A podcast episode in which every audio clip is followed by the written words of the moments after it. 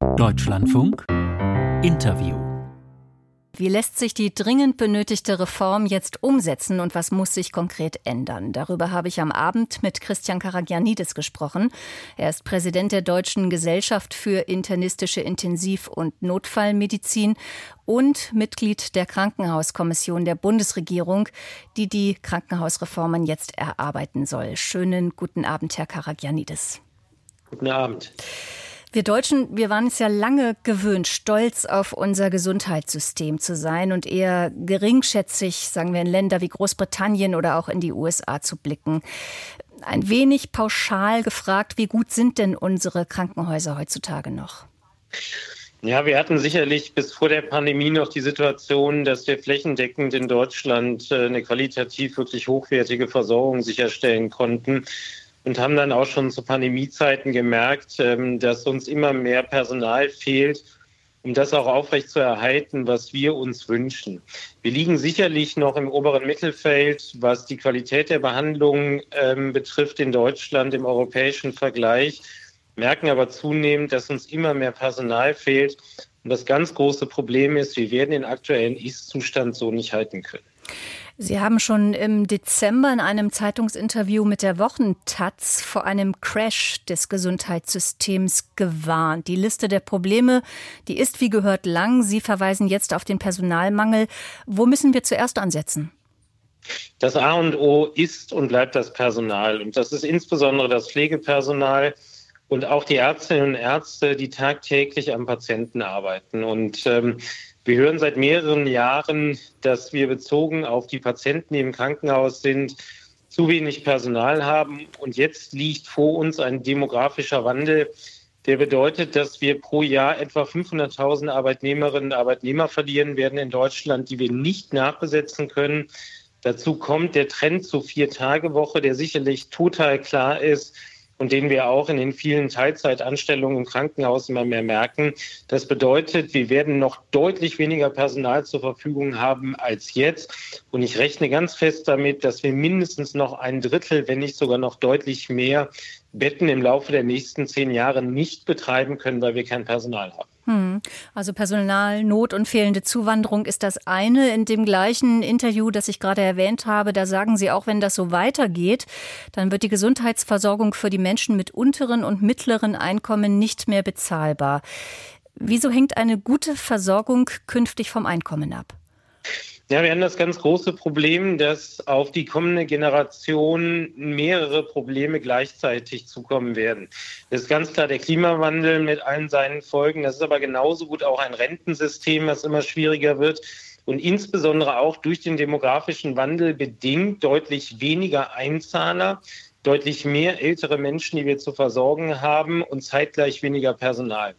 Stand heute ist es so, dass wir bereits 13 Prozent des Bruttoinlandsproduktes äh, für Gesundheit und Pflege aufwenden in Deutschland. 3,4 Prozent für die Krankenhäuser. Das ist im internationalen Vergleich insgesamt sehr hoch. Und wir merken jetzt schon wieder, dass größte Schwierigkeiten bei den Krankenhäusern da sind. Riesige Finanzlücken klaffen. Wir rechnen damit, dass allein dieses Jahr wieder mehrere Milliarden Euro fehlen. Und wenn ich das kompensieren wollen würde, dann kann ich das nur über eine deutliche Beitragssteigerung. Und das werden unsere Kinder am Ende bezahlen müssen. Also Sie sagen, ohne Beitragssteigerung geht es nicht. Der Gesundheitsminister Karl Lauterbach plant ja nun außerdem eine Verteilung der Krankenhäuser in drei Versorgungsstufen.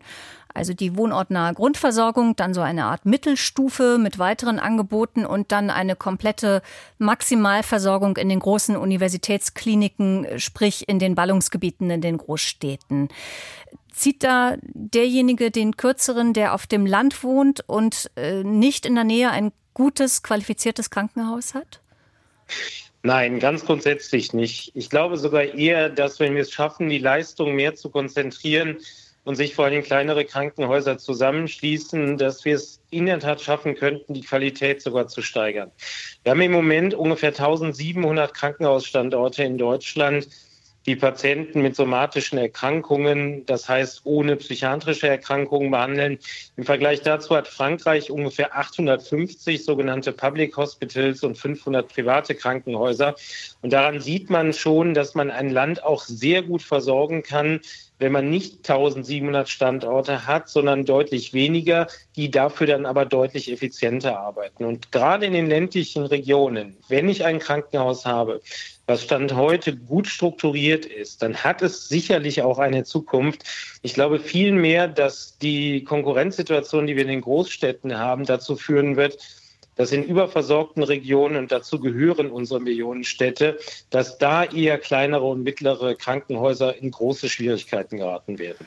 Nun warnt jedoch die Berliner Caritas an diesem Montag vor einer Versorgung der Patienten und vor einem massiven Bettenabbau, wie auch vor Schließungen von Krankenhäusern auf dem Lande. Ist das alles völlig aus der Luft gegriffen? Also wir haben ungefähr 50 Prozent mehr Bettenkapazität gehabt, sagen wir mal, als ähm, viele andere europäische Länder und machen vielleicht auch 50 Prozent mehr stationär als ambulant. Das heißt, egal ob diese Zahlen stimmen, ich glaube, sind etwas zu hoch gegriffen, aber wenn wir annehmen, dass die Zahl insgesamt wirklich deutlich zu hoch ist, bedeutet das, dass wir einen erheblichen Puffer im System haben, A, zu mehr Ambulantisierung und B, auch, dass wir mit weniger Krankenhausbetten insgesamt ähm, zurechtkommen, so wie es unsere europäischen Nachbarländer auch tun. Und ich glaube, das ist erstmal auch eine gute Nachricht, dass wir insgesamt so viele Reserven im System haben, dass selbst wenn welche davon wegfallen, das heißt insbesondere Krankenhausbetten, trotzdem noch die Bevölkerung gut versorgen können.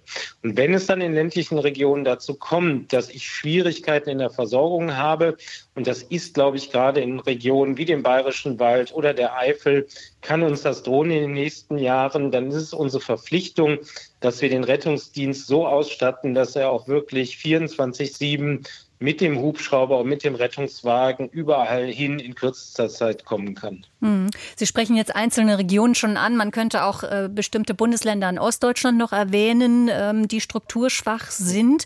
Und damit wären wir beim Thema Bundesländer. Die pochen ja jetzt mehr denn je darauf, dass die Krankenhausplanung Ländersache sei und auch bleiben soll. Da sind einzelne Länder wie Schleswig-Holstein, Bayern, Nordrhein-Westfalen, die sogar die Verfassungsmäßigkeit dieser geplanten Krankenhaus Krankenhausreform ankündigen, dass sie die prüfen wollen. Gefährdet dieses Kompetenzgerangel, ist das angemessen? Also ich glaube, das Kompetenzgerangel brauchen wir nicht. Wir haben von Seiten der Regierungskommission immer gesagt, dass es Hand in Hand gehen muss. Rechtlich ist es so, dass die Länder ganz klar die Hoheit haben zu sagen, wo steht ein Krankenhaus und äh, welche Fachabteilung hat das Krankenhaus. Der Bund hat ganz klar die Hoheit bei der Finanzierung und bei der Qualität. Und wir können beides zusammenbringen. Ein Bundesland wie Nordrhein-Westfalen soll immer sagen, dass Krankenhaus X zum Beispiel Level 2 ist in Köln und Krankenhaus Y Level 3 in Bonn. Von das kann man von Bundesseite und sollten wir von Bundesseite auch niemals vorgeben. Aber natürlich kann der Bund sagen, dass Krankenhaus X so und so finanziert ist und Krankenhaus Y so und so viel bekommt, wobei gleiche Leistung immer gleich gezahlt werden sollte.